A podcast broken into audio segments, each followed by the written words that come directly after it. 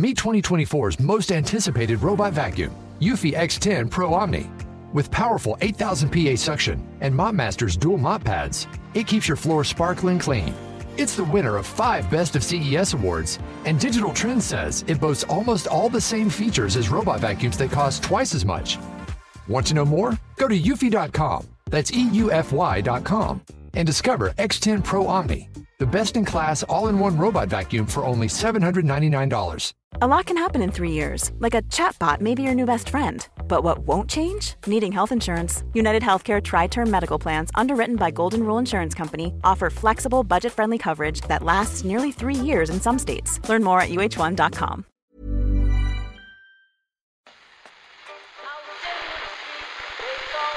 What time is that? That's the second time it's gone off. They never go home. They never go home. They never go home. Those those those boys.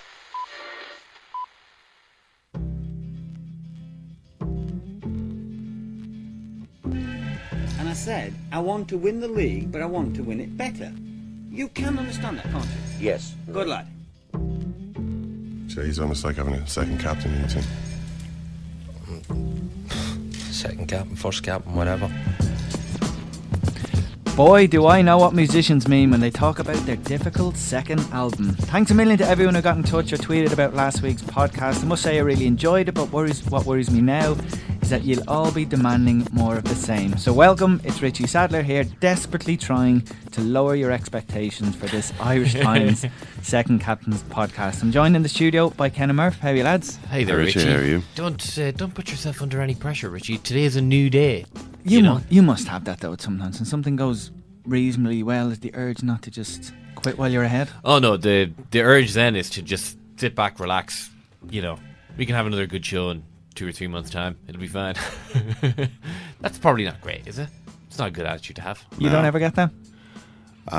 Relentless questing for ever greater heights of perfection, Ken. Uh, every day is a new day, Richie. Don't uh, worry too much about what happened yesterday. Is that the advice you give to others, or is that the way you live your life? Um, well, you you asked for my advice, so that's that's it. I usually wouldn't give it, but uh, you you did ask. Okay, delighted to see me back in the hot seat. Of course, of course, Richie, and you've you brought Bobby in as well. I mean, it's just such a beautiful working environment compared to. Oh well, listen, you know we had a good innings. That's all I can say. We've had lots of fun, but teachers back next Monday, so we're just gonna have to get used to that. Yeah, I, I, I didn't mention Bobby was here. I think it's probably worth assuming that if I'm here, Bobby is here. We'll Yeah. just take that as a given from now on. Um, but I think Murph actually there's something I should should kind of come clean about, um, and I think maybe I owe you an apology. Okay. Um, we've spoken a lot about dogs recently. Of course, maybe Richie. too much. Well- in the minds of some listeners. Um, my Bobby, your pickles, and on more than one occasion, I have rounded on pickles for What seems to be a glaring lack of an intelligence and guile. Yeah, yeah. And I know you haven't liked that. No, I- I are haven't, you- Are you familiar with projection in Um, psychology?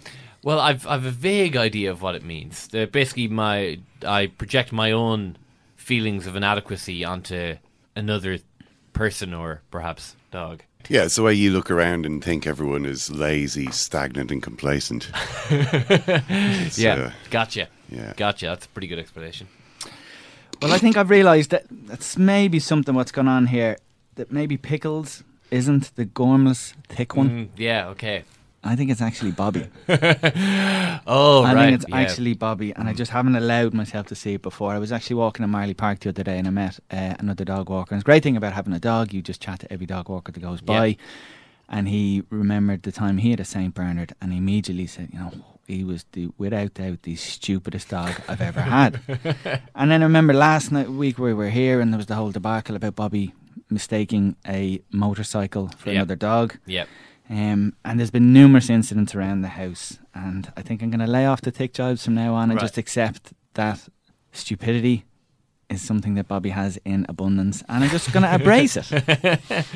Well, I think that's I, that's a very healthy attitude to have, and I, I find that once you admit to yourself that your dog is not the sharpest tool in the shed, I mean, you you there's you know Who score cares? not Like, I mean, score not their simplicity. Are you you know? going to be some kind of tiger mother or whatever, wanting your dog to excel academically? I mean, it's it's irrelevant. I did voice uh, hopes that uh, Pickles would be the first dog to sit the junior cert, but uh, realistically, it's not going to happen. You know, I, I I think that perhaps I, I, I set the bar too high.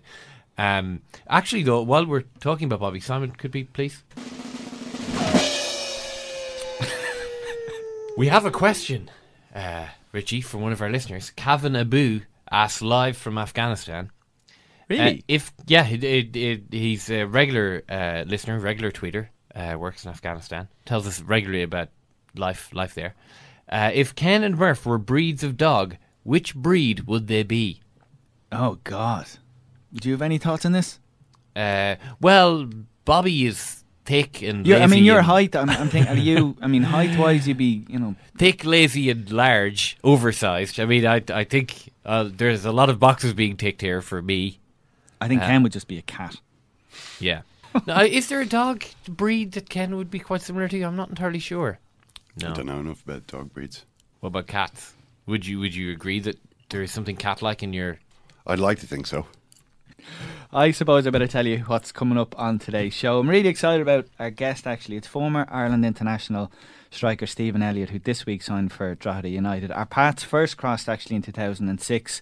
I was invited by Mick McCarthy up to Sunderland to continue my rehab for a hip operation I'd had two years after retiring. I had this big fanciful notion that I could make this big comeback and return to playing. Stephen was signed there um, as a Sunderland player, so looking forward to kind of chatting to him about what all that was like. Uh, your time at Sunderland, Richie. I'm trying to think of, of, of the, the, the major highlights from that, and all I can think of is getting on very well with Roy Keane, and then after leaving Sunderland, falling out quite spectacularly with Roy Keane. Yes, that bo- both of those things were true. While I, I didn't have actually much to do with him, like all the other players who were there, actually had very little interaction with him while he was there, um, and while I was there. But when I went to leave, I, he was really sound. He was brilliant. I, I was really disappointed that my comeback attempt hadn't worked, and I had to accept for a second time all over again that I'd retired. And he couldn't have been more helpful. He, he, he was great. Brought me into the office a couple of times and, and was sound. But then a, a few months later, God, I don't know if it was a few months, it was quite a while later, I interviewed Clive Clarke, a Sunderland player who was out on loan and had a heart attack during half time of one game. And I wanted to sit down with Clive. I was writing for the Sunday Independent at the time just to see what the hell is it like to have a mm. heart attack at half time, survive it, and to talk about how things were then. But in the course of the discussion and the interview, he was critical of Roy Keane.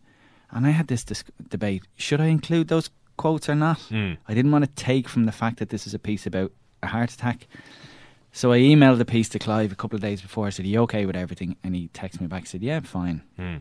Following day, he said, "Are you, you know, are you sure? Because I quoted like quite harsh words that he'd said about Keane. And he said, Yeah.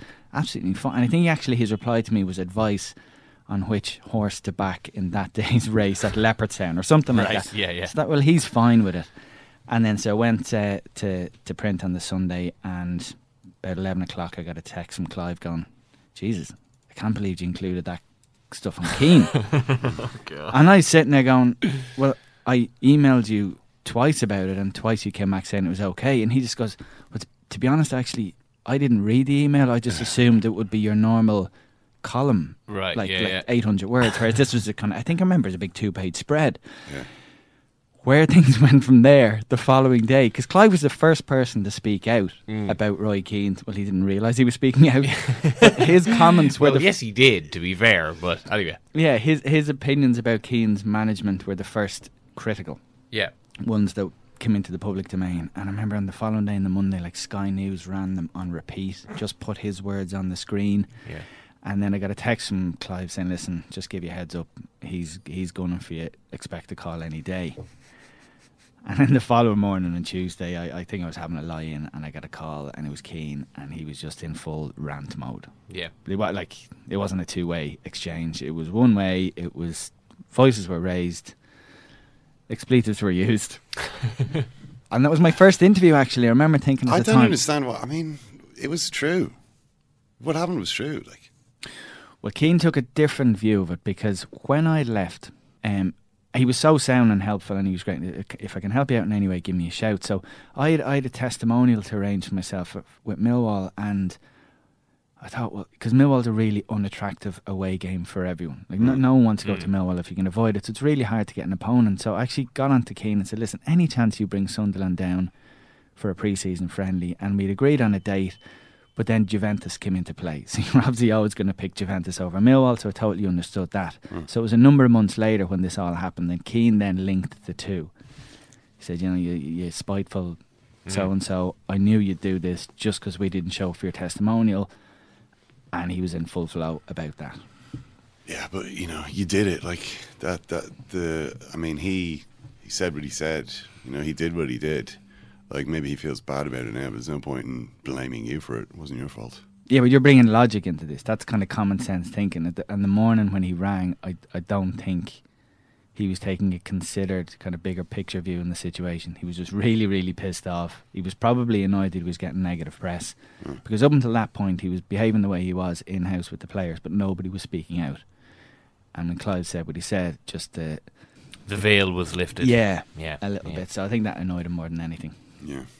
It was always going to happen, though. You know, if you if you go on like that, eventually someone's going to say something. But I remember at the time thinking, why am I doing interviews? Just stick to doing columns. it, it was the first time I'd ever done an interview, and at the time I remember thinking there was very few footballers I really want to sit down and interview hmm. because most say very little, hmm. and I'd no real interest in, in in a lot of what a lot of them would say, and it takes a lot of work. You know, you have to transcribe the interview, write it Oh, up, yeah. decide hmm. which bits to go in and how to piece it all together and which your words and theirs words and all that kind of stuff. So I thought, well, here's a story about a heart attack. This could be great. Turned out to be the interview I regret doing most. okay, I'm delighted to welcome this week's guest in studio. Nine Ireland caps, formerly with Man City, Sunderland, Wolves, and a rake of other clubs. This week signed for Drogheda United. Stephen Elliott, how are you doing? How's it going, Richie? You all right? It's been a while. Um, just telling the lads there, we were the first cross paths in 2006, Sunderland. Yeah, it was about that time. I think you would just come up the train at the club, wasn't it? And uh, I don't know, I think you were trying to get some fitness back. I think you came in with Mick and that, and you needed a bed to sleep in, didn't you, one night? But Yeah, we'll, we'll, we'll, we'll skirt past that. yeah, Um, I think I've read actually since the. I think you've talked about that time in Sunderland as one of the happiest periods in your career. Yeah. And I suppose at the age you're at now, you're kind of coming to the end of your career. I suppose. Mm-hmm. Like, so what, what was it about that time at Sunderland that made it?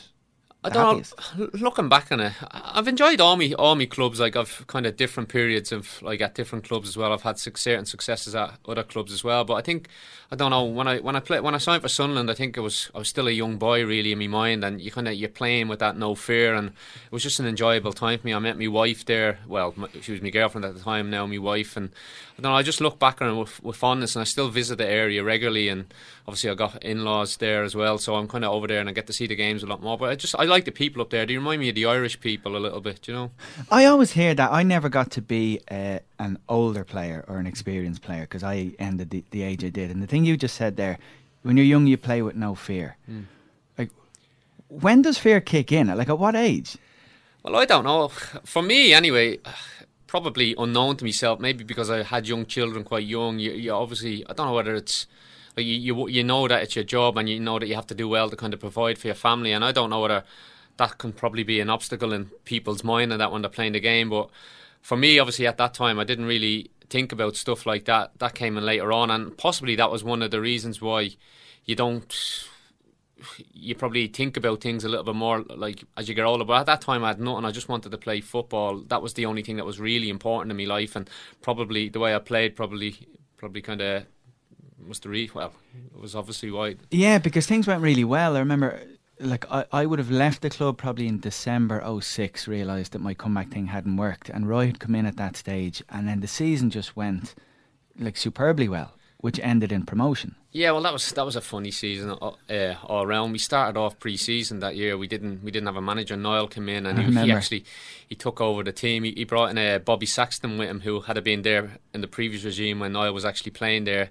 and he came in to try and lift spirits in that. But I remember the pre-season. I think we we done quite well in pre-season. I think we we won like a lot of the games. We, we weren't playing any really good teams, but we started the season and we just we just couldn't get a result. Like it was it wasn't for the lack of trying. Like lads were trying. They were there was kind of a big onus on us to get promoted uh, back up into the Premier League, obviously. But I don't know. Clubs are coming to the Stadium of Light, and as you know, it's a, it's a nice stadium to play at. And I think clubs lifted their games when they played us, but we just couldn't get result from anywhere. And uh, it finished up before I came in. We played, I think, Bury in the League Cup, and we ended up getting knocked out to them. I think we got a man sent off early on in the game, and it was just. Remember, like after five or six games, you're looking at the table and you're rock bottom in the championship mm. clubs. Like no disrespect to them, like Plymouth and other clubs, miles above, and you're thinking, what's going on here? But then obviously, like you mentioned, Roy came in, and it was it was kind of near enough a, a quick fix, really. Do you remember what it was like the morning he came in? I do, yeah. I think I don't know whether you said this to me or someone who was sitting next to us said this. It was like I don't know whether to ask him for his autograph or shake his hand. no, I don't think that was me because uh, when he first came in, obviously Niall had said was listen, Yeah. lads, we're getting a really top name in the sport coming in and take over the club, but. Obviously, at the time, Roy wasn't a known manager, so we, nobody would have thought of Roy Keane because we were looking, obviously, all the man, you know, the usual Mm. merry-go-round of managers. You, you're looking at all the names, thinking which one of them is going to be. So Niall's obviously said, "Listen, we're getting somebody really well known in." So Roy obviously walks in. Um, he actually came in to meet all the lads before before he was officially the manager. Like I think he was sitting in the stands for the West Brom game, which would have been Niall's game, which he managed to get a result, probably to do with Roy sitting in the stand. But I remember the first day he came in, everybody was just like couldn't believe it. It was there was a lot of players there that would have been in, in awe of him. Like and me myself, I had played briefly with him in the national team, so for obvious reasons, he didn't know really many in the squad at the time. He kind of he came over to me and started talking to me, and we like we he took us on a walk about around the Academy of Light, which you know is a is a Mm. big old walk, and he's I think he was just trying to get a feel of the training ground and stuff. But no, it was it was interesting. All the lads kind of walked a few yards behind me, and they kind of drifted back a little bit further as, as the walk went on. All of a sudden, I found myself on my own, standing with Ryan, and it's a bit awkward, like you know, because everybody's like, "Oh, look, at Roy's best mate," and this and that, which which wasn't the truth, obviously, because it was just an obvious thing to, to chat away with him. But no, he was great when he came in. He he made some uh, really astute signings. He brought in players that he knew, like he brought in some Man United players on loan, young lads. He, he went up to Celtic and got a few of the lads from up there that he played with, like so Ross Wallace, Stan Mm. Varga, and obviously the Irish lads like uh, Liam Miller, Graham Kavanagh, and all came in uh, more or less in, in the window, and we it gave us a big lift as a squad. We needed that. We were like really down down on uh, down on the dumps after the first few games, and it was it was it was a really it was a really good fitting at the time. I remember I was there the morning he came in, and I was at that meeting where he brought everyone into the room. And I remember the phrase he kept saying was, "He said we're going to raise the bar." In all areas, raise the bar, raise the bar. And I remember the feeling everyone had leaving the room. It was this like this expectation that, you know, we better up our game here. We're Mm. going to be judged on standards here. I remember someone at the time saying, "Here's a fella who, like the Man United players didn't match up to the standards that this fella has. Like, what chance have we got?" Well, it is. That's the thing. Like Roy came in, and maybe it might have been a fault of his at the time. I think he was so used to perfection at Man United that I think he was training with some of the lads, and the way way we were, we are what we were, what we were. We tried our best and that, but we weren't to the standard of what he had been used to playing for all them years. With the likes of Paul Scholes, players like that who just kept the ball for fun. We, we worked hard, but I think he, he expected it to be the same, and that was something that took him a while to kind of get used to and get the terms with. But like for example, even when the Man United came on later on in the season, I remember he brought Dwight Yorke in from Australia, and Mm. You you mentioned there about raising the bar. Like I remember he changed the whole kind of body fat um, tests. He done everything. There was a big list in the whiteboard in the dressing room, and if you if you fell be, above a If you weren't below, I was still there at this point. Yeah. If you weren't below ten percent body fat, you wouldn't be considered for selection for the first team. That was it. So I remember, obviously, uh, like you say, that was that was a big reel. So everybody started looking down at the bodies, thinking, "Jeez, For the first yeah." time. yeah, well, that was it. Like, so he, he brought in like the spinning sessions before training and that, which we didn't do previously. Like, he brought in a fitness coach uh, with him as well. Uh, I think it was Michael Clegg, Clegg, from Man yeah. United, which which was a good appointment for the club. I says because as professional as the club was, there was certain things that could have been improved, and he, he noted this and he, he he did improve it. But going back to Dwight, he came in and uh, obviously he arrived in his big white Lamborghini. Yeah, I remember. Do you remember like the, the, the windows up? We were all like, "Who's this guy?" Like, so I think he came straight off Bondi Beach or something. he? Mm. But uh, he come in and like obviously Dwight being Dwight had his top up and he thought he was like all chiseled and all like. So anyway, he, the test results came up for Dwight and he was like above above the fat percent. So I think he went absolutely crazy. Right, said, "Well, you know, you can't play." So Dwight was like fuming. Came into the dressing room. He was fuming. He was like, "What's this all about?" Right? He says he wasn't even like this at Man United. And so, supposedly there was some rule that the older you were, like the harder it was to get down at the body fat. But like, Dwight was absolutely fuming. He was, but like we were all like. To have players like Dwight Yorke in the dressing room was a great experience for young lads like myself and other guys. It was it was a was it was an entertaining year, that's for sure. Yeah, I think the year I was there, there was four different managers. It was it was Mick and then Kevin Ball and then Quinn and then Roy. But what surprised me actually when Mick left, he was sacked. I think it was around February. The club were at the bottom of the Premier League at the time, possibly on course to get one of the lowest points totals there was. But everyone seemed to be disappointed he went, and it was amazing because. Usually, you think if a manager goes on the back of poor results, particularly, there's a sense of relief for there's some kind of friction between management and and players. I didn't pick up on that at the time. No, everybody everybody had a lot of time for Mick. Like he was a great man manager. I think anybody that worked with him, he, I think you worked with him yourself. Yeah. You knew what he was like. He was he was an honest guy. If you, if you gave your all for him, like then he kind of rewarded you in ways. So everybody like it's never nice to see anybody lose the job, especially the majority of uh, lads that were there at the time. I think Mick would have brought them into the club. Especially there was a lot of lads that had been playing in the lower leagues and brought um, Mick had brought them to Sunderland and like even myself from like reserve team football. So we felt we had a little bit of kind of I don't know.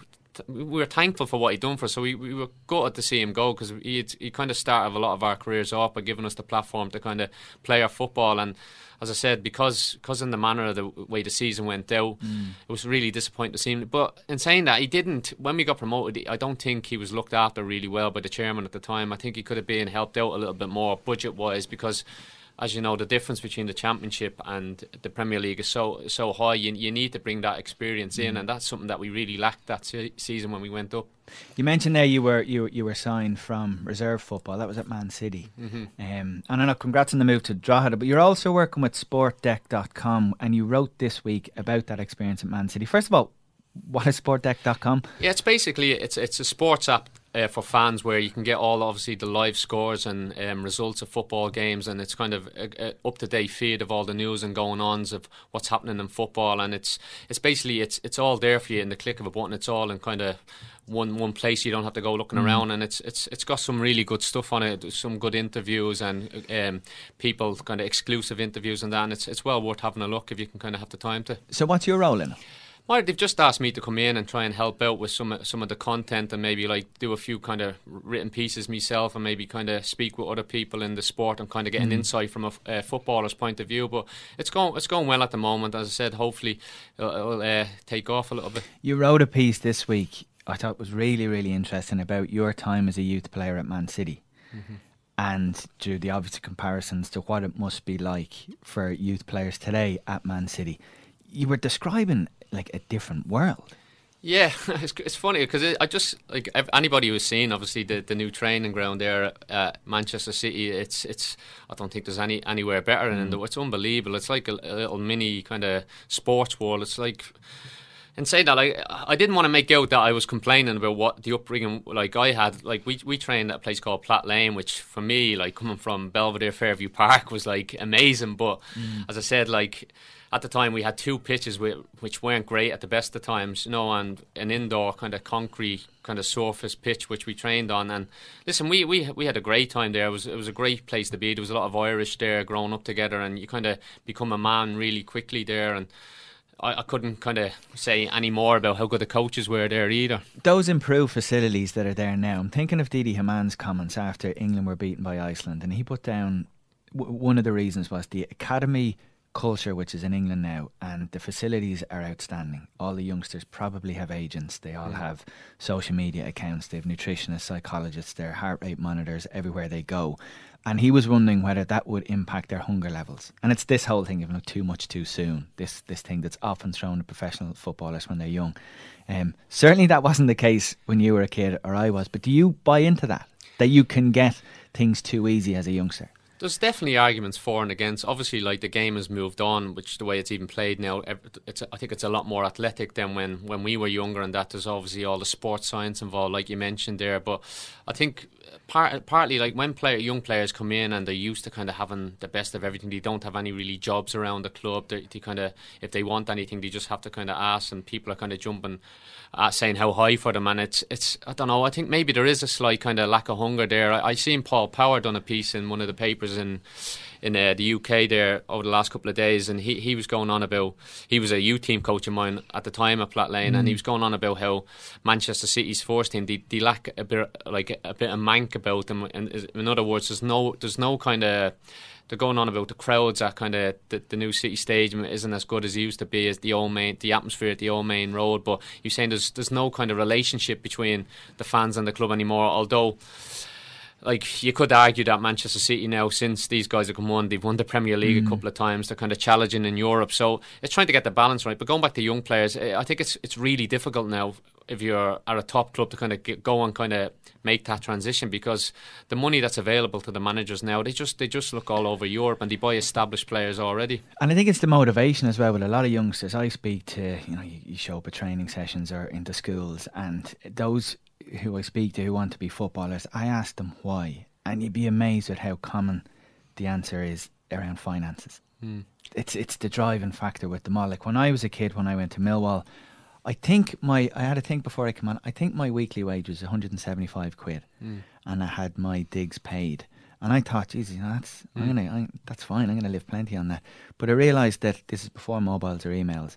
Majority of that money every month went on the phone bill Mm. because I spent most of it. And you have to buy a suit to go to matches, and that swallowed up a load of it as well.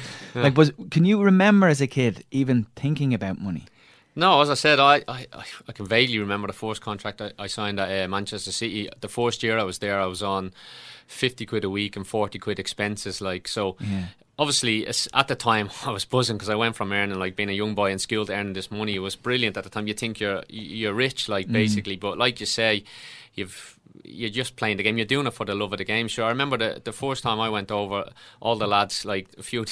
I shouldn't probably say this, but a few of the lads like at that age, it was kind of the thing after your academy weekend to go out and have a few drinks. Like, and so obviously the first week I went over, there was a few Irish lads there already. Paddy McCarthy, Brian Murphy, Stephen Paisley. They're all like, we're going out this weekend. So I basically received my first weekly wage and went out and bought a load of going out gear because all I had brought with me is tracksuits in a in a Yeah. little Dublin City Swift bag. So I went out and spent my full wages on a on a going out gear and a pair of shoes. And I think I had fifteen quid left to buy to buy myself into the nightclub and then a few drinks. But not that we've done that every weekend, but like that that goes to kind of show you where how I was in relation to money back then. It didn't really matter to me. I just wanted to play football and enjoy myself.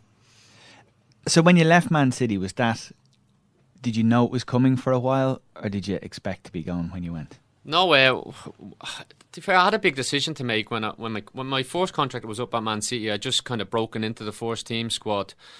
Uh, Kevin Keegan was the manager. He took a real liking to me, and he, he had me involved basically in the first team squad nearly for the whole second part of the year. But listen, it, w- it was difficult for me to kind of get some regular football. They had the likes of Paulo Wanchope there, Nicolas Anelka, Robbie Fowler, players like that, and at the end of the season, like In uh, fairness, that's not a bad group no, that's what I mean. So, but like for me, it was great to be training with these guys and learning off them and kind of to be, be around them. Like in general, it was like I went obviously up until my last year at City. I was always training with the youth team and reserves, and that was my first team time properly in and around the first team on a regular basis. And honestly, I look back even now, it was a great. Even with Kevin Keegan, he was a fantastic coach, especially being an attacking player as well. He, he, he kind of some of the things he would have kind of coached on the football pitch back then. I, I still kind of take with me now. And as I said, at the end of me at the end of my contract, I see they actually offered me another two years. They wanted me to stay at the club, so I had a big decision to make because at the time. I was I was like 20 years of age and I'd obviously made a few appearances for the Yeah. first team but I just could I didn't see the regular games coming and I was at that stage where I was ready for I felt like I was ready to kind of kick on and play some meaningful matches so obviously at the time I think uh, Sunderland obviously were interested in me and a couple of other clubs but Celtic were interested in me as well at the time so I was like, obviously, I had an offer on the table for, to stay at Man City, which would have been the easiest option, I think, to make. Obviously, I was comfortable there, I knew the area and that, or else kind of go out on my own and, and kind of play. So, as I said, I went up and spoke with Celtic. Martin O'Neill was the manager at the time. I think I went up to the Henrik Larsson testimonial mm. game, in fact, and listen, it was a great as a young boy going to Celtic Park. It's kind of most a lot of young boys would have been swayed, but especially the atmosphere on the, the day as well. They played Seville and his testimonial. Obviously, Martin O'Neill selling the club and that to you, but no, I just I, I, I actually went and spoke with Celtic before I spoke with Sunderland, and after. After Celtic on the way back down, I think I, I stopped off at Sunderland and spoke with Mick, and I don't know, there was something about Mick that I liked. I just mm. felt the warmth of him. I felt like he really wanted me at the club, and that was probably the reason why I left City. It was down to Mick. And at this point, did you have an agent? Because I read in your piece this week, your first contract you signed at Man City, you signed it in a McDonald's branch in Didsbury with your parents there. You had no agent. Surely at this point, you're you're getting advice from someone. Yeah, I had I had advice at that. Obviously, uh, as I think I was around eighteen or nineteen, I was approached by a couple of representative people, and I had somebody um, broker me broker me contracts from then on in. Like I never signed a contract with any agents or anything, but Never. no, never signed anything with anybody. I always, I just, I didn't want to kind of.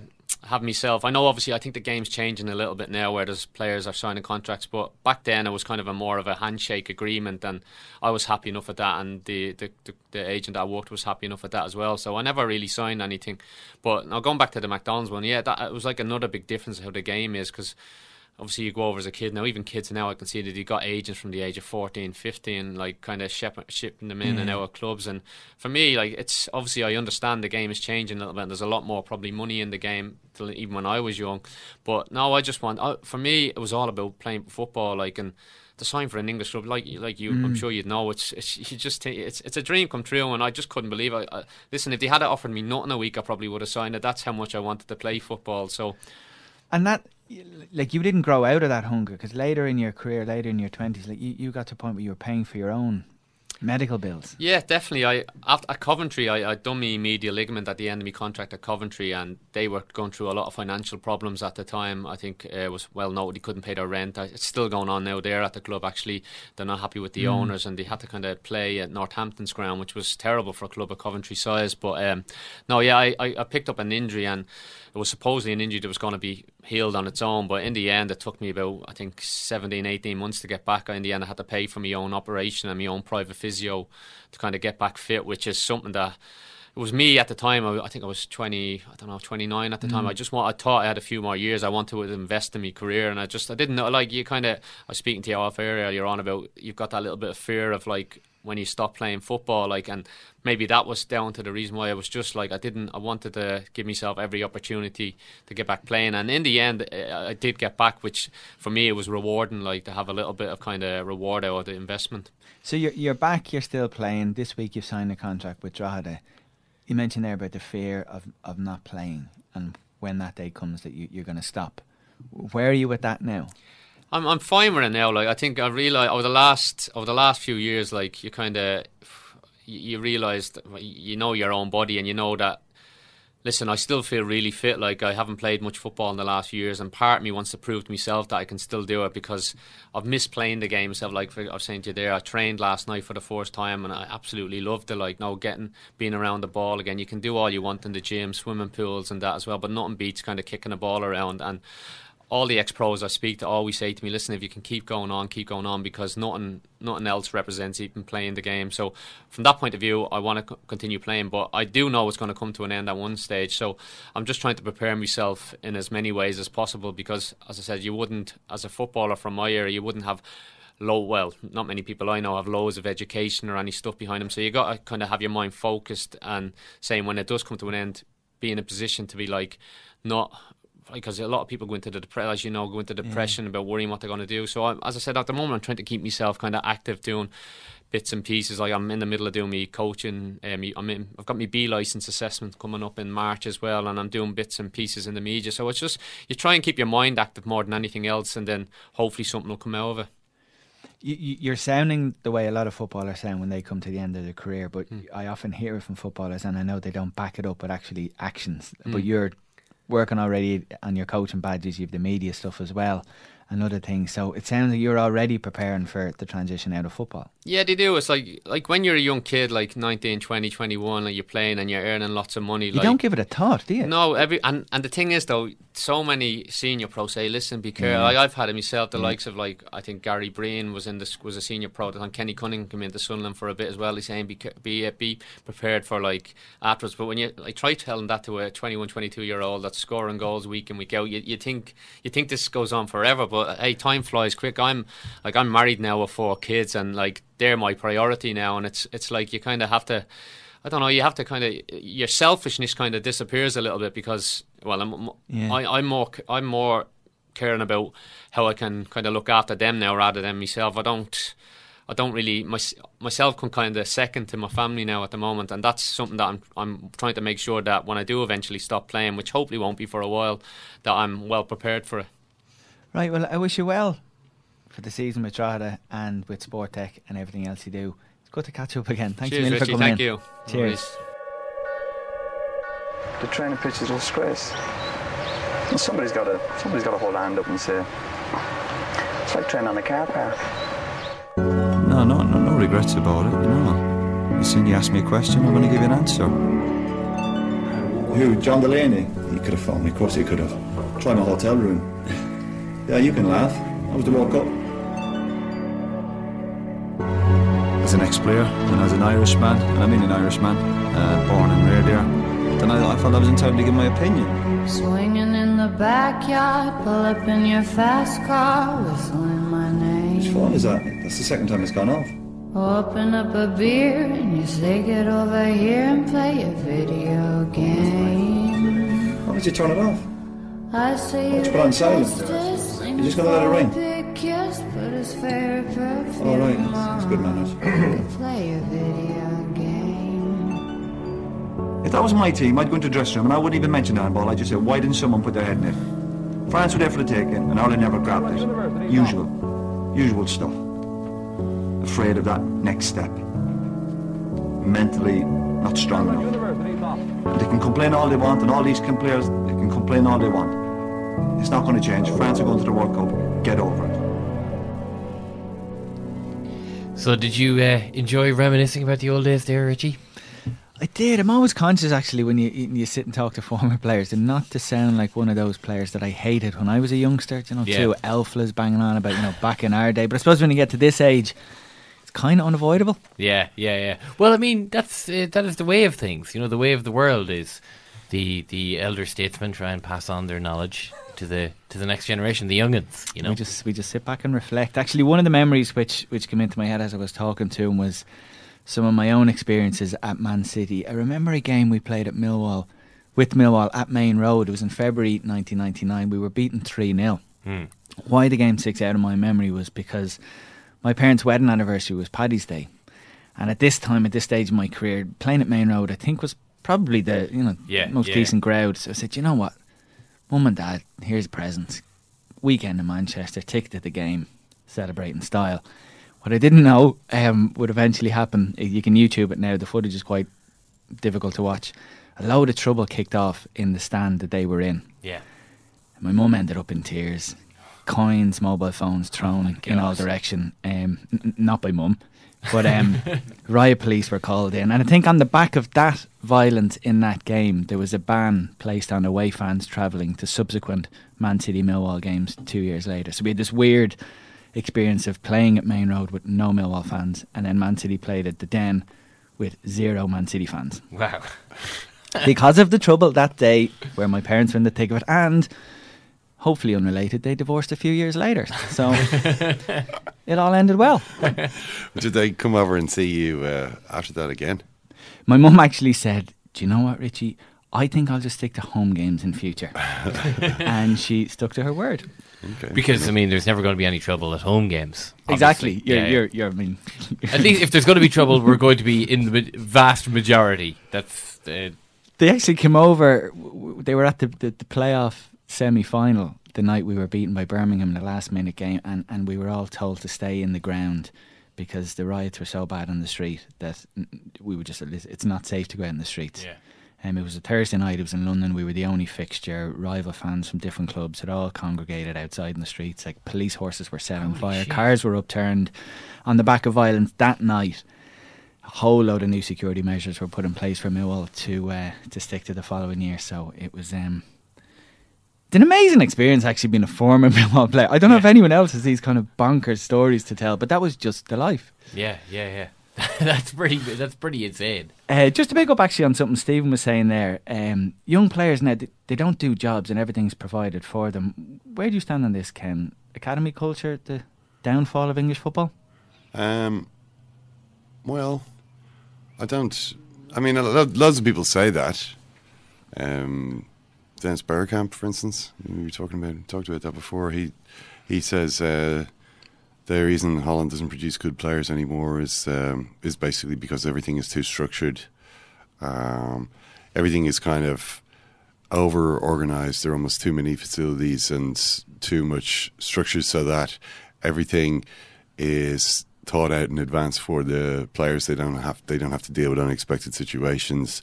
They don't have to just you know, like what we were talking about Mauricio Pochettino yesterday. His football is creative malice, and they nobody learns how to be nasty and nobody learns. The the player that that Bergkamp always points to as being as having all the things that he thinks have now vanished from Dutch footballers uh, is Luis Suarez, who was at who was at Ajax for a few years, and he said, "Look, this is this guy is like a footballer like we used to have."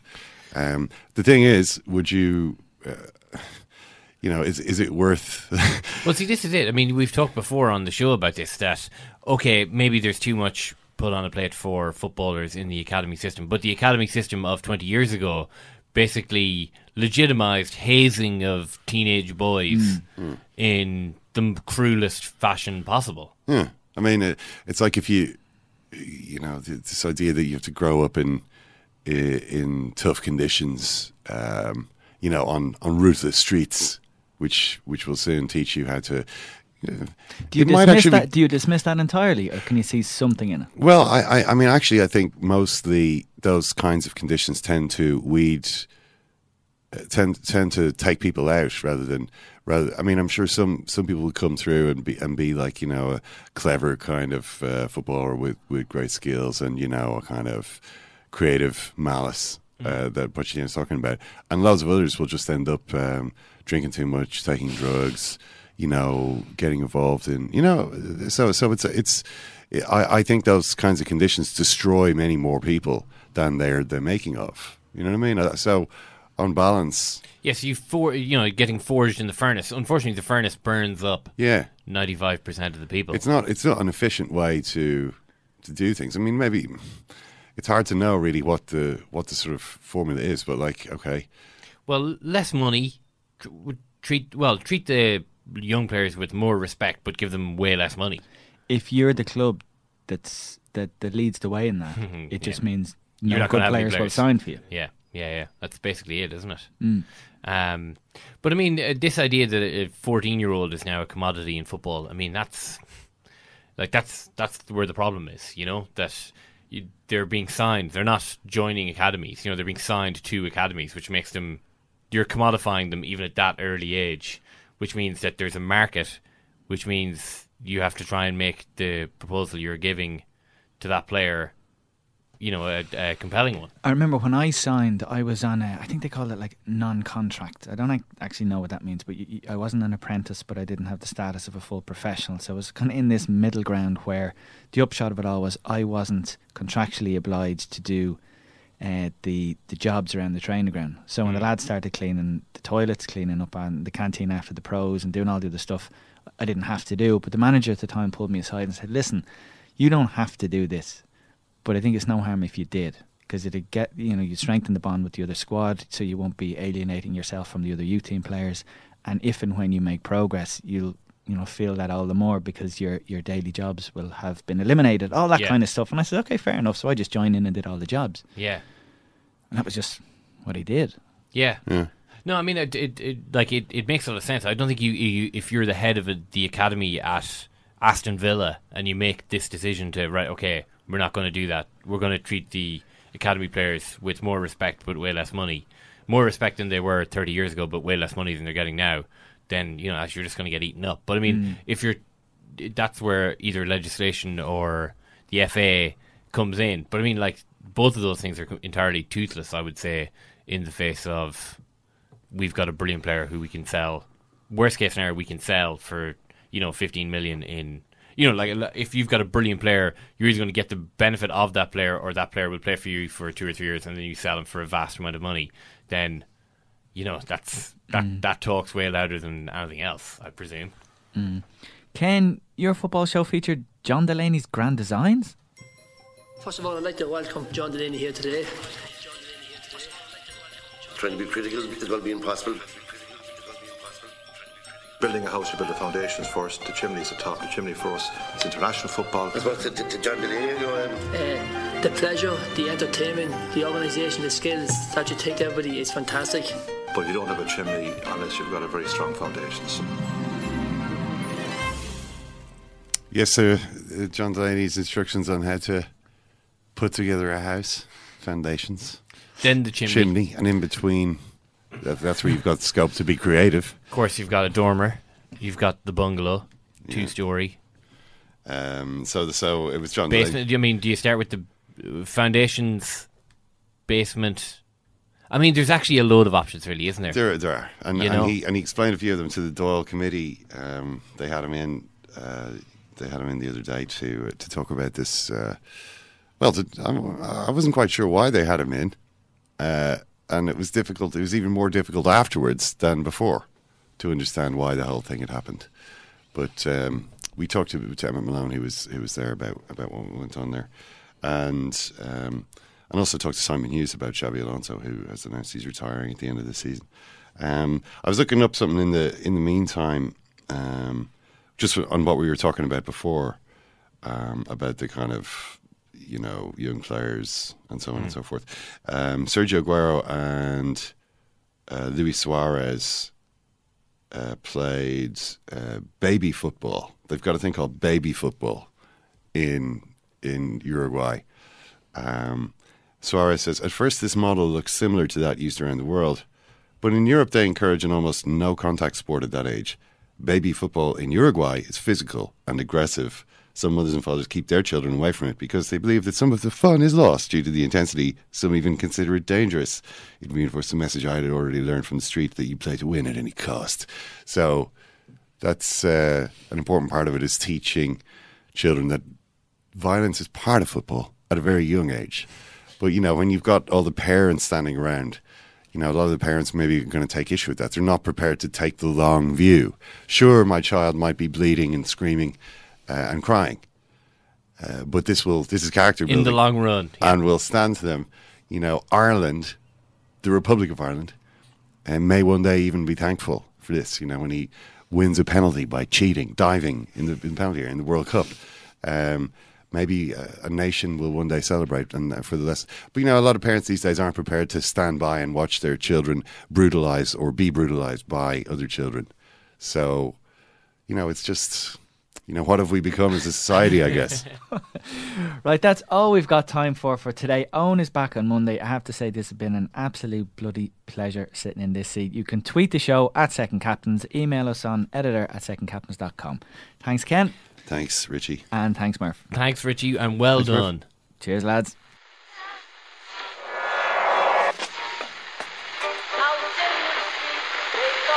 Which phone is that? That's the second time it's gone off. Never go home. They never go home. They never go home. Those those those boys. Meet 2024's most anticipated robot vacuum, Eufy X10 Pro Omni. With powerful 8000 PA suction and MopMaster's dual mop pads, it keeps your floor sparkling clean. It's the winner of five Best of CES awards, and Digital Trends says it boasts almost all the same features as robot vacuums that cost twice as much. Want to know more? Go to eufy.com, that's EUFY.com, and discover X10 Pro Omni, the best in class all in one robot vacuum for only $799. Spring? Is that you? Warmer temps mean new Allbirds styles. Meet the Super Light Collection, the lightest ever shoes from Allbirds, now in fresh colors. These must have travel shoes have a lighter than air feel and barely there fit that made them the most packable shoes ever. Plus, they're comfy right out of the box. That means more comfort and less baggage. Experience how Allbirds is redefining comfort. Visit allbirds.com and use code SUPER24 for a free pair of socks with a purchase of $48 or more. That's A L L B I R D S.com, code SUPER24.